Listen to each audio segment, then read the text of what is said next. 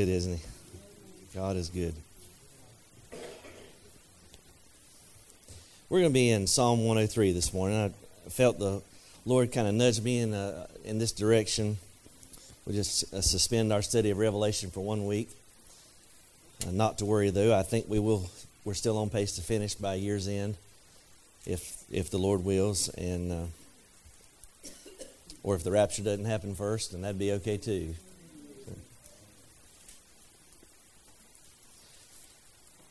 Psalm 103. I'll read you something from uh, John Phillips. He says, This is David's Hallelujah chorus. It is a psalm of singular beauty with rhythmic quality all of its own. It contains 22 verses, the same number of letters in the Hebrew alpha- alphabet. The covenant title Lord or Jehovah occurs uh, 11 times, half that number. It is what we call an envelope psalm. It ends exactly in the same way it begins, the subject matter being enclosed or enveloped between the opening and the closing words. Bless the Lord, O my soul. In the original text, the verses are all of uniform length and contain and all contain two lines each. So that's just a little interesting note um, about the structure. Uh, we'll look at the content in just a moment. But concerning the structure, I think I thought that was fascinating.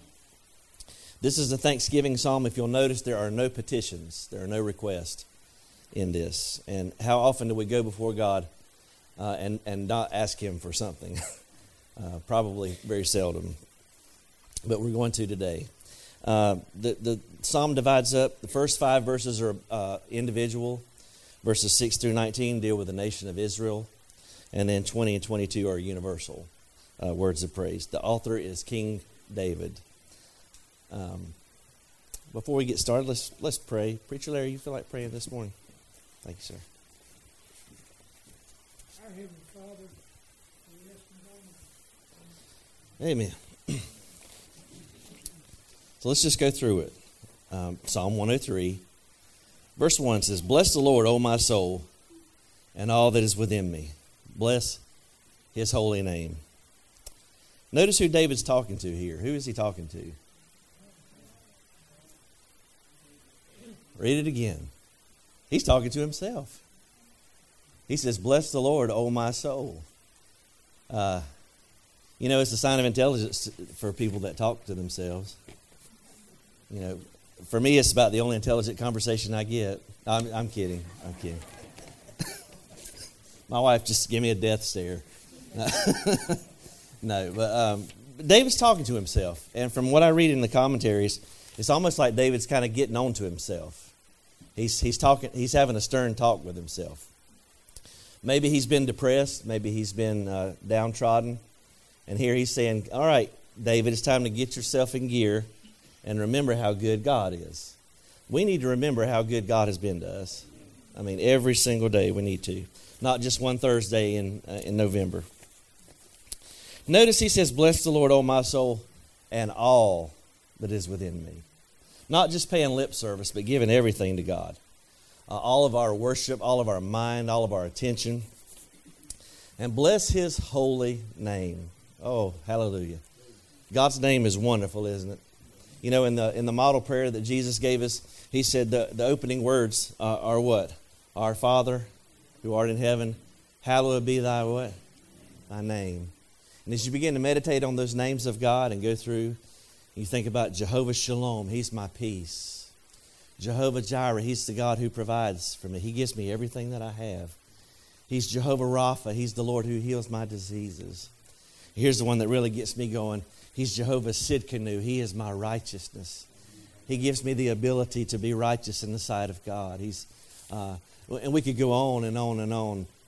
But think about God's name, and David is blessing the holy name of the Lord. Verse 2, he repeats it, not because he's forgotten, but because it's for, it's for emphasis here.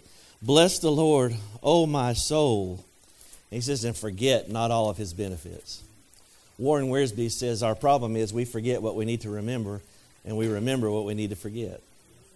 And that's, that's a good quote, isn't it? 14 times in Deuteronomy, God tells the people to, um, to remember as they're getting ready to enter into the land. And then in uh, nine times in Deuteronomy, uh, God tells the people, don't forget. So they need to remember and not forget. Now, here's the sad thing when you get to the book of Judges, you've got three generations. You've got the Exodus generation, then you've got Joshua's generation, and then immediately after that, you have a generation that does not know the Lord and walking in his ways. Now, I don't know how many generations we are removed from the first pilgrims that landed here, maybe 13, anywhere from 13 to 16 generations. But it is evident to me that we have come to a place where we as a nation have forgotten about God. And that's why the country is in the shape that it's in right now. Uh, we need to get back to what this nation was founded upon. Now, the founding fathers were not perfect. The first pilgrims were not perfect. Nobody is, is here trying to, to say that. But I will say this they were here to establish freedom to worship their Creator. And this is a nation founded upon God's holy word. Even our money, you know, the money is, is everybody's God, but even in our money, for now at least, it still says, In God we trust. You know? And if you go back and read some history, you'll find out that the people who first landed here and, and began to, uh, to settle in this land were people that worshiped the Lord Jesus Christ. And that's why we've got to get back to that, folks. It's easy to forget our blessings. That's, that's how perverse our, our sin nature is. You know, we, we remember all the terrible things and we forget how good God has been to us. But David's having a talk with himself. Verse 3 He forgives all. I want you to pay attention to the word all here. I think it, it appears about nine times in this psalm. It says that He forgives all of your iniquities. Now, he doesn't say sins here. He certainly doesn't say mistakes. Jesus didn't die for your mistakes. He died for my sins. But this iniquity, it speaks of the, the, the perversity of, of our spirit. You know, we're twisted and bent uh, as fallen creatures. And God, notice it's in the present tense too. Notice it doesn't say He forgave, you know, but it says He forgives. God's still in the forgiving business. And we need to be too. We need to be people of forgiveness. But God forgives how many of our iniquities? All of them. Hallelujah. Hallelujah. You know, you say, well, maybe I forgot to confess some of them. You know, God takes that into account. God, yeah, sometimes, you ever, uh, sometimes I'm overly fastidious about things, you know, and I'm like, Lord, did I remember to confess this to you? Did I? And sometimes I'm like, God, if there's anything I forgot, just wash me in the blood of Jesus. You know, you ever prayed that prayer? Lord, I'm going through my list of things that I know I did and the things that I know I didn't do. But God, if I left anything out, just wash me in the blood of Jesus. And He, you know what? He'll do it. He's still in the forgiving business. He forgives all of your iniquities, but He doesn't stop there. He says He heals. Notice this is in the present tense. He heals all of your diseases. Now, to put a little caveat here. It doesn't mean that if you're a Christian, you'll never get sick. Can I get a witness? uh, King David was sick. We don't know exactly what all his sicknesses were, but he had some sicknesses that God healed him from. Now, I'm of the persuasion that David wrote this psalm as an older man, a man who's been through some things, like that uh, farmer's commercial. Uh, we know a thing or two because we've seen a thing or two. Now you got that little jingle in your head, don't you? Bum, ba dum, bum, bum, whatever. But uh, I'm convinced David was an older man when he wrote this. David had seen uh, he, he knew what it was to be sick. David knew what it was to be forgiven. Amen? Amen? I mean, whenever you get to wondering if God will forgive you some stuff, look at King David. I mean, King David did some terrible things. Terrible things. And God did not condone the terrible things that he did. But guess what God did? He forgave those things because David said, I've sinned against you, Lord. Against you only have I sinned. Wash me thoroughly from mine iniquity, cleanse me from my sin, restore unto me the joy of your salvation, uphold me with your free spirit. And God answered that prayer. And that's why David's writing Psalm 103, I believe, among other things. David knew what it was to be forgiven, David knew what it was to be healed. God ever healed you of anything? Well, let me, let me just go ahead and answer that for you. If you're alive today, sitting here in this church, God has healed you of something. Well, I went to the doctor and he gave me a medicine. God gave that doctor the wisdom to prescribe the medicine. And most of that medicine uh, works to keep us sick anyway, right? You take one thing and it makes something else go wrong. If, if you ever have been healed in your life, it's because God, right? Now, I believe ultimately we're going to we're gonna have an ultimate healing, right? We're going to have a brand new body. No more sickness, no more death, no more sorrow. no more whatever, fill in the blank. But I believe even in this intermediate period that God is still a healer. He doesn't guarantee us, okay? I'm not saying it's guaranteed, but I still, I still, if I had a problem in my body, which I do have some, and you have some too, I have no qualms about coming before God and saying, God, you forgive all of my iniquities, and I believe you can heal all of my diseases. Because you're the same God. Jesus is the same yesterday, today, and forever. The same Jesus that opened the blinded eyes, the same Jesus that raised Lazarus from the dead, is able to heal your body today. He is. All right, verse 4. He redeems your life from destruction. Some translations will say the pit. Uh, I believe that God keeps us. There's no, no telling how many times God has spared us from an untimely death. Uh, the accident should have killed you, but it didn't. The sickness should have been into death, but it wasn't. Uh, uh, it could, whatever it was, it could have been far worse than it was because of God's intervention. And most of us just go our way, never even thinking twice about it. But God is so good. He redeems our life from destruction. But ultimately, folks, He has redeemed us from the ultimate destruction, which is the lake of fire and hell. And He redeemed us. You know what it means to redeem? It means to pay the price. Let me tell you what, it came at a great cost to God Himself. God paid the ultimate price. He gave His only begotten Son that you and I could be forgiven. I love the acronym for grace. I heard Hal Lindsey give it. He may not have been the originator, but grace, G R A C E, is God's riches at Christ's expense.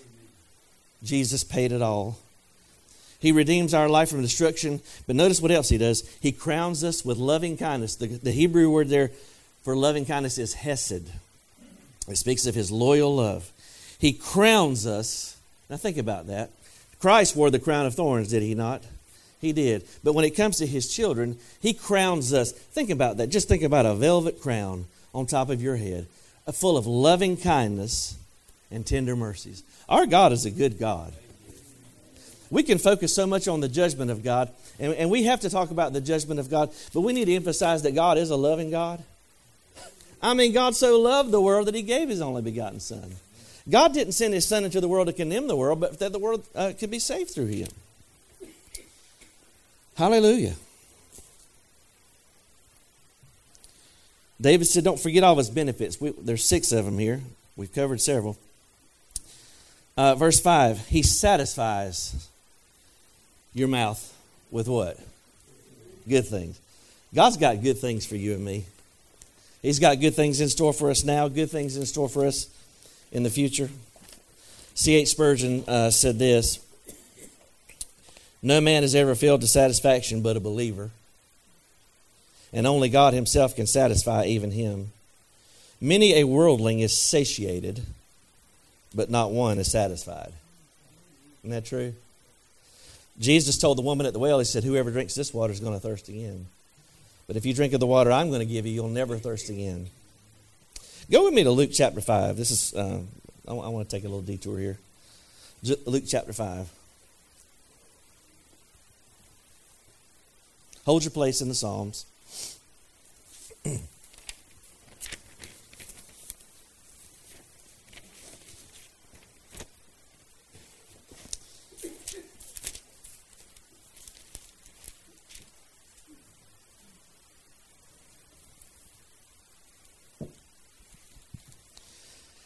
I'll give somebody else a chance to read here. I'll get a drink of water and give you all a break from my monotone here. Let's see. Luke chapter 5. 18 through 24. You want to read that, Adam?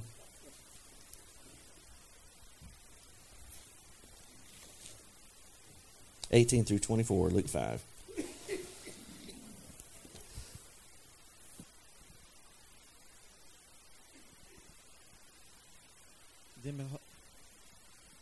Then behold, men brought on a bed of a man who was paralyzed, whom they sought to bring in and lay before him. And when they could not find how that how they might bring him in, because of the crowd, they went up to the house atop and laid him down with his bed through the tip pilings in the midst of before Jesus. When he saw their faith, he said to them, Man, your sins are forgiven you. And the scribes and Pharisees began reasoning, saying, who is this who speaks blasphemies? And who can forgive but God alone? But when Jesus perceived their thoughts, he answered and said to them, Why are you reasoning in your hearts? Which is easier to say, Your sins are forgiven you, or to say, Rise up and walk? But that you may know that the Son of Man has power on the earth to forgive sins, he said to the man who was paralyzed, I say to you, Arise, take up your bed, and go to your house.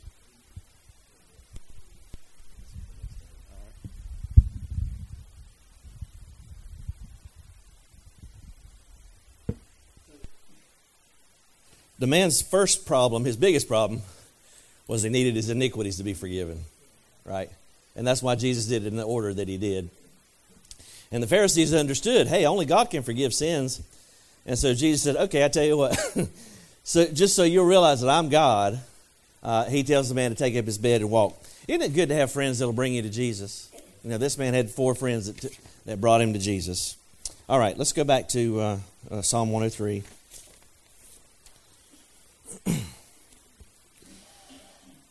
He satisfies your mouth with good things, praise God. But then there's another thing he says. He says, so that your youth, this is another reason I believe David wrote it as an older man. Your youth is renewed like the eagles. Now, there's a lot of people who want to talk about the, the, the eagle and how it molts, you know, loses its uh, feathers and such. But I don't think that's what's in mind here. I think that uh, it speaks of the vigor and vitality you can have even in your senior years. I believe that. Now we have we have quite a few seniors in our church, and I, I frequently will tell you that your ministry is not over. Uh, John had some of the most fruitful ministry of his life in his 90s. He wrote the book of Revelation, perhaps, uh, Gospel of John. But um, look with me in Deuteronomy now. I want to show you something. I think I think this might be what David had in mind. Deuteronomy 40.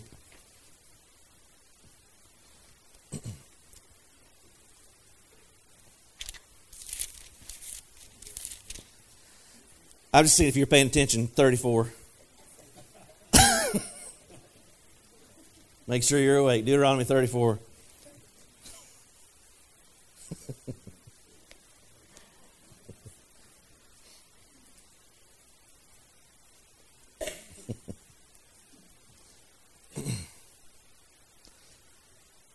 All right, I think I got Adam my microphone that work that'll work now. Um, would you read 34 verses 1 through 7? 1 through 10.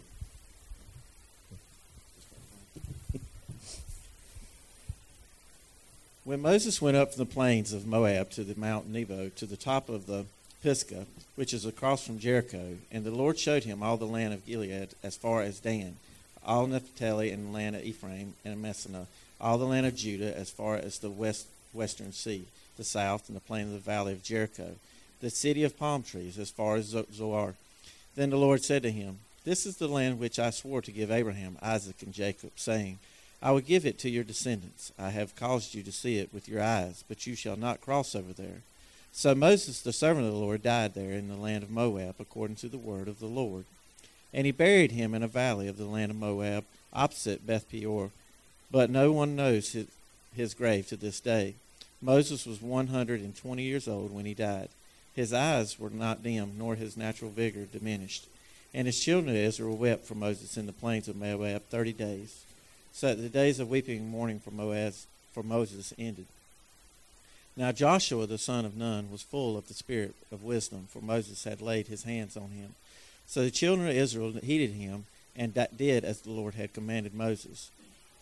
But since then there has not arisen in Israel a prophet like Moses, whom the Lord knew face to face. All right. 120 years old, the man's still as strong as he was in his 40s. You know, and I think that's what David had in his had in mind here in Psalm 103. He renews your youth like the eagles. He can do that for you guys. I believe he can give you satisfaction and vigor in your old age, in your senior years, in my senior years. Verse 6 The Lord executes righteousness and judgment for all that are oppressed. I think in mind here, he has in mind the Exodus. The children of Israel were in bondage for 400 some odd years, and God mightily delivered them with a strong hand and an outstretched arm. And God will do that for you. You don't have to worry about getting revenge. God will, God will give you justice. Number seven, he made known his ways unto Moses and his acts unto the children of Israel. There's a difference between knowing God's acts and knowing God's ways. The people knew God's acts, the miracles, the signs, and the wonders, but Moses knew God's ways. He, he didn't just see the, the what, but he knew the why. He had a relationship with God. And that's what God wants from each one of us, is to be, uh, have a, a, a, friendship with him, a, an intimate relationship with him. Verse 8 says, The Lord is merciful and gracious, slow to anger, and plenteous uh, in, in mercy. Now, back up to verse 7. Notice God, it says that God made known his ways unto Moses. It, it wasn't that Moses learned this by self discovery, it was by revelation. And everything that we know about God is because God has revealed this to, to us. You know, we, our, our, our faith is a faith of revelation, it's not self discovery. Thank God that He reveals Himself to His children in the person of Jesus Christ and through the Word of God. Now, I want you to look with me, uh, if you will, at uh, uh, Exodus 33. Exodus 33.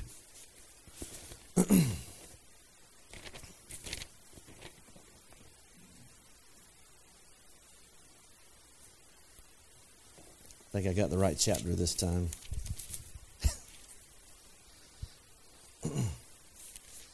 now, while Moses was up on the mountain receiving the Ten Commandments, were the people consecrating themselves and worshiping Yahweh? No. What were they doing? Building a golden calf. And I love Aaron's response when they was confronted. You know, Moses like Aaron, Aaron put together the golden calf, and the Bible says that he fashioned it with a tool. You know, that you know, Aaron sculpted the golden calf, and Moses said, "What are you doing?" And Aaron said, I don't know. He said, I just put all the gold in the furnace and this calf just came out. Like an easy bake oven, you know. It's just amazing. I, I love that response. But but anyway, so they're making the golden calf, okay? Moses intercedes for the people because God's ready to wipe them out. Uh, and Moses intercedes for the people. But uh, I said 33. All right. Um, Adam, would you read 13 through 23?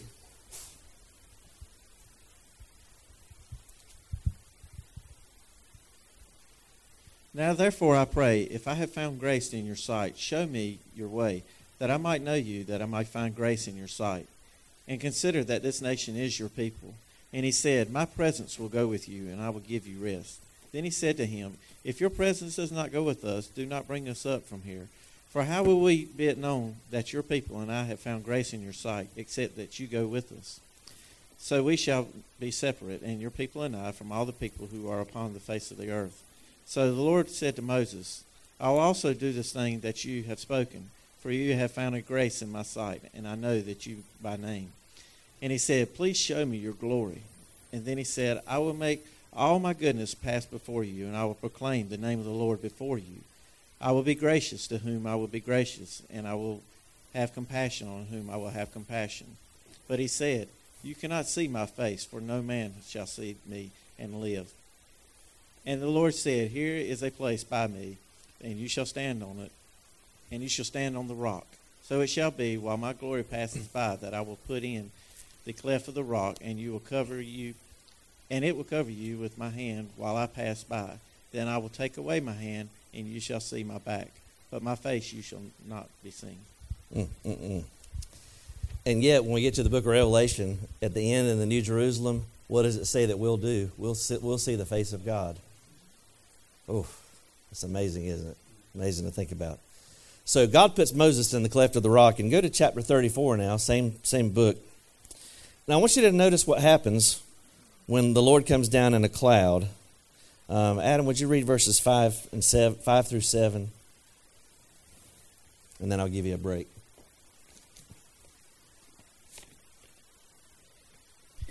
Now the Lord descended in the cloud and stood with him there, and proclaimed the name of the Lord. And the Lord passed before him and proclaimed, The Lord, the Lord God, merciful and gracious long suffering and abounding in goodness and in truth, keeping mercy for thousands, forgiving iniquity and transgression and sin, by no means clearing the guilty, visiting the iniquity of the fathers upon the children and the children's children to the third and the fourth generation. Okay.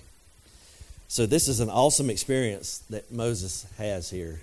He has an encounter with God himself. And God could have he could have said any number of things when he he confronts not confronts but when he meets Moses. But what he wanted Moses to understand is I am merciful. I am a loving, forgiving God. And I'm sure that's exactly what Moses needed to hear because don't you bet his knees were a knocking in the holy presence of a, of a righteous and a perfect, holy God. And God says, I am gracious and I am merciful and I am compassionate on all those that love me. And He said, I'm going to visit the iniquity of those that hate me. But, but all of us here today, we're here because we love the Lord. We don't, we don't hate Him. All right, let's go to Psalm, back to Psalm 103. And verse 8, I think, is what uh, I think David had the Exodus account in mind when he talked about the Lord is merciful and gracious, slow to anger, because he's talking about his ways unto Moses. So I think that's what he's re- reflecting on. Now, he says he is merciful and gracious, slow to anger, and he's plenteous in mercy. God's ne- he's got an abundant supply of mercy. He never runs out. What does it say? I think it's in Lamentations that that his mercies are new how often? Every morning. Great is thy faithfulness. A lot of times when I wake up, I'll, one of the first things I'll do, uh, besides turning the coffee pot on, is to, is to uh, turn, uh, open the blinds. And I'll open the blinds and I'll see the sun rising in the east. My, I can see the sunrise from my living room. And I say, Thank you, Lord. New mercies are here. New mercies have arrived today. Because every, with every sunrise, understand there's new mercies every day. Oh, praise God. He's plenteous in it. Verse 9 says, He will not always chide. Now, it doesn't say He will never chide, because He will confront sin in our lives. He will discipline us, He will chasten us, He will correct us. But that's not option A. You know, that's not, that's not plan A. God would rather not have to do that. He'd rather, you know, I think Paul said if we would judge ourselves, we should not be judged. But when God does chasten us, you think King David knew a thing or two about being chastened? David knew what it was, pardon my vernacular, to get a whooping from God. He had, a, he had several whoopings. Anybody ever get a whooping when you're growing up? you know? And, and, those and we've kind of gotten away from that. And I'm not talking about abuse, guys. Don't twist my words. But I'm talking about loving correction, loving discipline. We've gotten away from that, and what has happened now? Our children are more rebellious than they've ever been. They're, they're less respectful than they've ever been. Uh, I, have really pitied, uh, you know, I, I'm thankful, I thank God for all of our teachers and our educators. But I don't envy you because I, I can only imagine what you deal with on a daily basis. And, and, and the problem is not the children, the problem is the parents. Because they've not taught those children to respect. You know, and, and, and so I'm just going to get off of that. We're, we're talking about thanks, things we're thankful for. Um, See how easy it is to rabbit trail, get in the flesh? Okay. But he will not keep his anger forever. In other words, God's not going to, when he does give you a whooping, it ain't going to last forever. It ain't going to last forever. You know, I didn't get a ton of whoopings when I was growing up, Dad. I don't think. I think Mama whooped me more than you did. She was, she was the strict disciplinarian, you know. But, uh, but when I did, whenever I, whenever I got a whooping from my, my dad, you know, I was always relieved when it was over with because it's done, you know. Uh, and and God, when He whoops us, when He take when He chastens us, it's done. He's not going to do it forever and ever and ever and on and on and on. Verse 10 says, He has not dealt with us after our sins, nor rewarded us according to our iniquities. You see, we always thank God for what He's done for us, but we should thank God for what He hasn't done. thank God that He doesn't give us what we deserve. Don't ever pray that prayer. Don't ever say, Oh, God, give me what I deserve, because you'll be dead. Don't ever pray that prayer.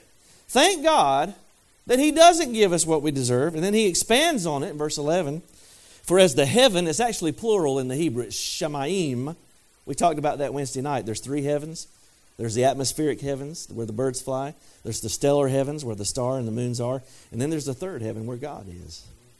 And he says, As the heavens are higher than above the earth, so great is his mercy. Again, there's that word hesed in the Hebrew. His loyal covenant love toward them that fear him. So this is to believers. This, that's, that's the qualifier there. But think about it.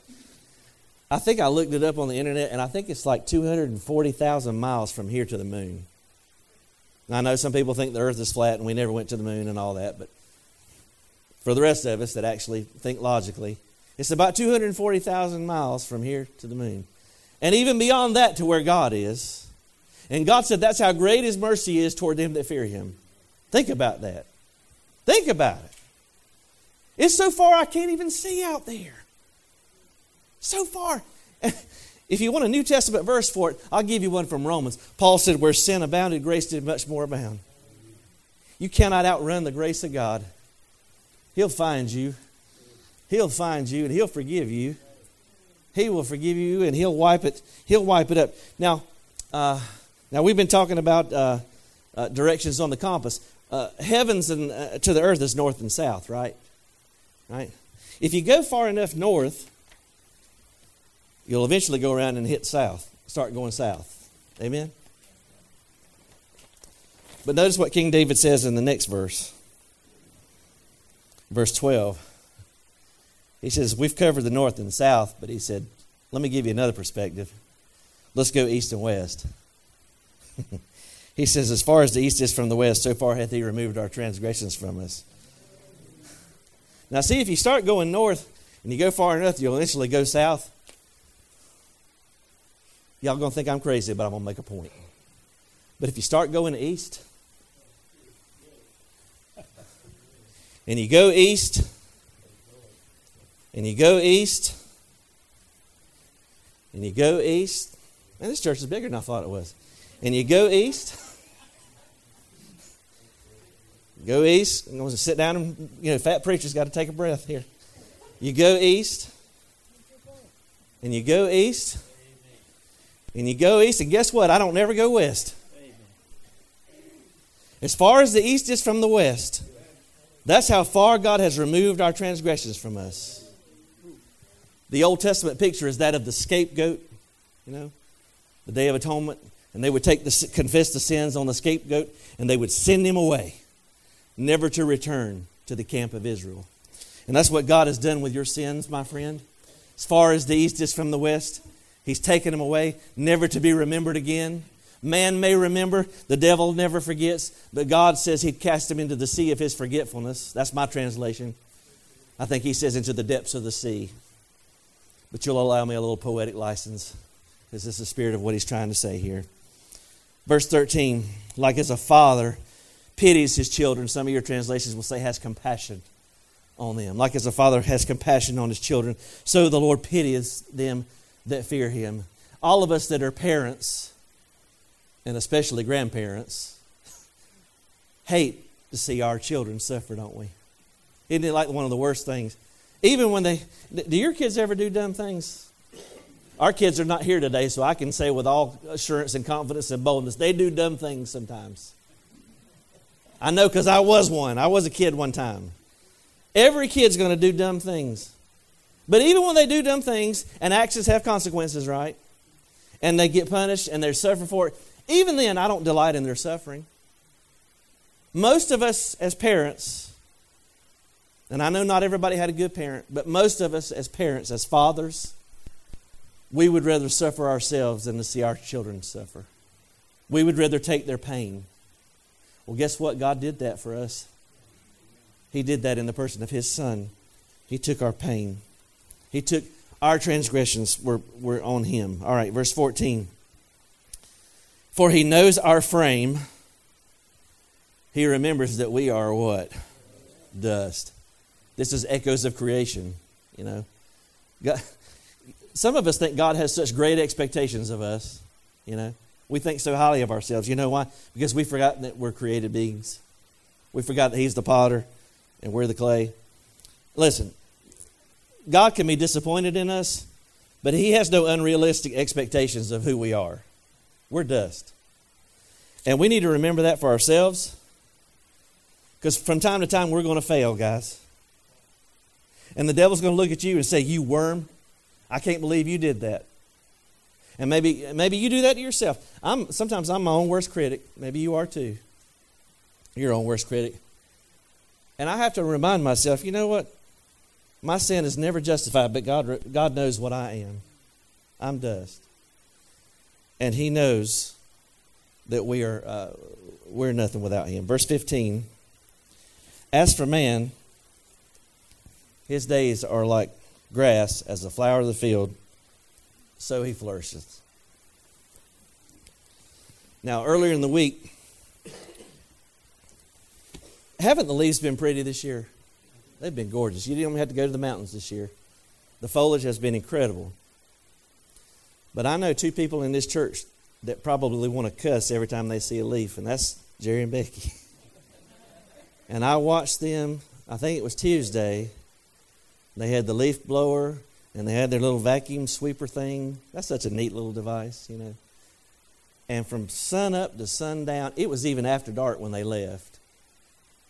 They were taking care of those leaves out there. And you, you, as you were driving in this morning, you noticed what they they came and dumped them back off. they had so much fun they wanted to do it all over again. Jerry and Becky don't cuss. I was just kidding about that, but uh, uh, but those leaves were so beautiful, but they're just a memory now. You know? Man at his best state is just like a wildflower in a meadow. It's beautiful, you know, you can admire it. But our life is a vapor. We're here for a little time. Wind passes over it and it's gone. The place thereof shall know it no more. But, I love the buts. But, the mercy, again, is the Hebrew word hesed. Now, see, man's day is limited. He's like a flower of the grass. But the mercies of the Lord, and that's Jehovah, are from everlasting to everlasting. In the Hebrew, now some translations will say from generation to generation, and that's okay. But the Hebrew is alam ad alam, It means from eternity to eternity. I don't know how much systematic theology David understood. But let me, let me frame it for you. I think the Holy Spirit wants us to know that we've been chosen in Him before the foundation of the world. Go with me to Ephesians. Go with me to Ephesians chapter uh, 2. Ephesians 2.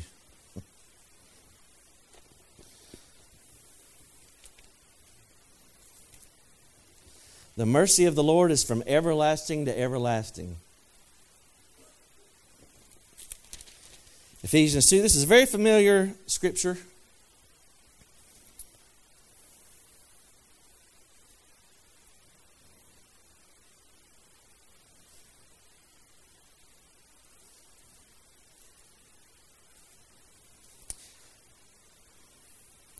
All right, if you would read, Adam, would you read verses 4 through 10?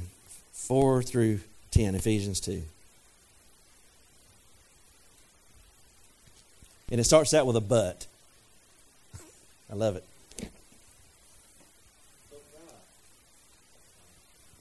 But God, who is rich in mercy because of his great love in which he loved us, even when we were dead in trespasses, made us alive together with Christ. By grace you have been saved and raised up and raised us up together and made us sit together in the heavenly places in Christ Jesus that in the ages to come he might show the exceeding riches of his grace and the kindness towards us in Christ Jesus. For by grace you have been saved through faith, and not that your work yourselves; it is the gift of God, not of works, lest anyone should boast. We are his workmanship, created in Christ Jesus for his good works, which God prepared beforehand that we should walk in him. All right. So God chose us in him before the foundation of the world. He's ordained certain things that we should walk in. But I want you to pay attention to that uh, phrase in verse 7. Look at the first few words there. Notice it says that in the ages, is it plural in your Bible? In the ages to come, the millennium, the new heaven, and the new earth. Here, here's what I want you to see is God's plans for you are from everlasting to everlasting. He was thinking about you before, long before you were ever born. Okay? He's thinking about you now. You're saved by grace. And He's got certain things that He's already ordained that you should walk in. And in the ages to come, He's got plans for you. You see. We're all worried about today and tomorrow. And God's like, I got all that covered. A million years from now, I got the best plan for you. You're just going to be happier than you have ever imagined you could ever be. And the book of Revelation says we'll reign with him forever. Can't fathom that, can we? All right, back to Psalm 103. The mercy of the Lord is from everlasting to everlasting. Now here's the caveat. I know some of you thinking I'm, well, you sound like you're preaching Calvinism and predestination. Well, here's some free will for you. Here's some raisins in your cornflakes. Notice who, that, who this everlasting mercy is for. It's for those that fear him. Okay? It's for believers. That's where faith comes in. And here and I love this. And his righteousness, he doesn't just say unto children, but unto who? Children's children. Praise God. I, I, I was praying yesterday and I felt like the Lord wanted me to ask this question because I, I, I'm pretty sure it's going to be fairly unanimous in here. Is there anybody in here? And I want you to raise your hand real high if you are. Is there anybody here that's a first generation believer in Jesus Christ? In other words, your mom and dad was not a Christian, you didn't have any grandparents who were a Christian. Is there anybody here that's a first generation believer? One.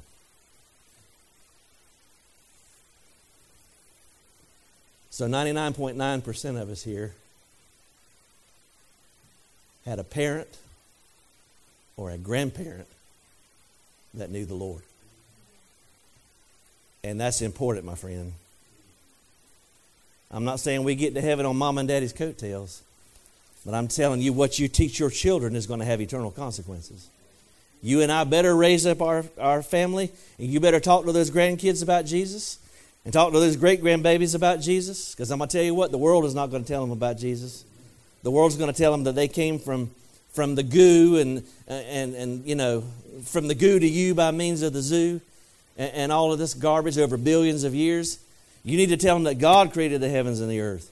Remind them that this is a, a country that was founded upon Christian principles.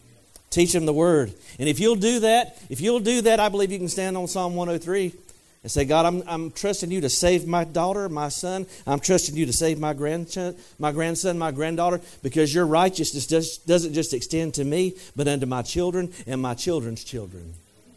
Stand on that, my friend. All right. Verse 18, to, again, here's a condition to such as keep his covenant, and to those that remember his commandments to do them. You know, this is not just about paying lip service to God. I believe if you're a Christian, you're going to live a Christian life. Yeah, are you going to stumble from time to time? Yes, we all do. But I believe that righteousness uh, is manifested not just in what we say, but how we live. James said, faith without works is what? Dead. The worst witness in the world is a Christian who doesn't live out the Bible. That is the worst witness in the world. It's somebody that claims to love Jesus and lives just like the world. That's a terrible witness. All right, verse 19. The Lord has prepared his throne in the heavens. I don't care who's in the White House or who's in the United Nations. God is on the throne. You know, you don't have to live in angst about uh, who's going to win the elections. I mean, I, we all have our preferences, right? Uh, but I'm going to tell you what, God's in control no matter what. You say, well, they stole the election. Well, God knew it before it happened. He knew that would happen. Do you, do you think any, is God ever taken by surprise? I mean, there's never a time when God said, wow, I didn't see that coming. God knows everything, you know? Daniel got a, a revelation of four empires that were ungodly. They were beasts. And yet they were all in the sovereign plan of God. Okay? God uses even he uses even unrighteous government to chastise his people. And I think that's where we are now. That's why we got a bunch of clowns in the White House and, and, and Congress. You know, it's just it's mind numbing, you know, to look around and say, Can people really be this dumb? And apparently they can. You know? Apparently they can. Common sense is not so common when you forget God. All right. The Lord rules over uh, the heavens, and his kingdom rules over all. And then David, he, he's calling on the angels to get in on it. I love this. He says, Bless the Lord, you his angels. Praise the Lord. Now, the angels don't have any problem praising the Lord, do they? They do exactly what God wants them to do all the time, every hour. And I think that's David's point. You, his angels that excel in strength, that do his commandments, hearkening unto the voice of his word. There's never a time when God tells an angel to do something and the angel says, I don't want to. There's never a time when God gives an angel an assignment and the angel says, Have you got anything else? I don't really want to do that. We're the ones who do that, right? And I think that's David's point. We're the ones who are always doing things and complaining and murmuring and, and you know, wishing we were somewhere else and, and wishing that we were doing something else instead of doing what God told us to do. But God says, Bless the Lord, angels, because you guys always do what God wants you to do. Bless you, the Lord, all you his hosts, your armies, your ministers of his. How many ministers do we have in here? Everybody needs to raise their hand because every believer is a minister. We, we have. Uh, uh, we've taken that term minister and we've, and we've made it only for ordained clergy, so to speak. But a minister just means a servant. That's what the word deacon means in the Greek. It means to serve. It means to serve tables. You know, the pastor is a servant. The deacons are servants. Everyone in this room is a minister of Jesus Christ, and we're to praise Him that do His pleasure. And then the envelope closes here in verse twenty-two. David talks to himself one more time. Bless the Lord, all his works and all places of his dominion. Everything that hath breath needs to praise the Lord. And I think the animals do. That's why the birds sing. I believe if we were able to translate what the birds were saying, they would be saying, Praise the Lord, holy, holy, holy. Righteous is the Lord. And then he closes it off. Because, you know, we got to keep talking to ourselves. Because we're a stubborn bunch, aren't we? And he says, Bless the Lord, O my soul. 22 verses here in this psalm. David didn't ask for one thing. All he did was praise and thank God for all of his blessings. And you know what? All of those blessings that David experienced, if you're a believer in Jesus Christ, these are yours too. You can quote this psalm, you, you ought to quote it along with King David. I want to do something different this morning. We're going to have an invitation time but I want us to just, right where we are in our seats today. Now, if you want to come to the altar, that's fine. I'm not trying to discourage you from it. But right where we are in our seats, I want us to think about all the things that we're thankful for. Okay? And I just want us in the quiet peace of our heart, right where you are. You can kneel if you want to. If you want to come to the altar, you can. But right where you are, I don't want us to stand up this, this time. I just want us to thank God. And maybe Sister Sherry can play us something sweet on the piano and um, whatever she chooses. And, and I want us to just thank the Lord. Just take some time and thank God. Let's don't ask Him for anything, okay? Unless you need to be saved. If you need to be saved, ask Jesus Christ to save your soul, okay? Otherwise, I don't want us to ask Him for anything today. I just want us to just thank Him. And we'll just take a little bit of time to be holy and do that.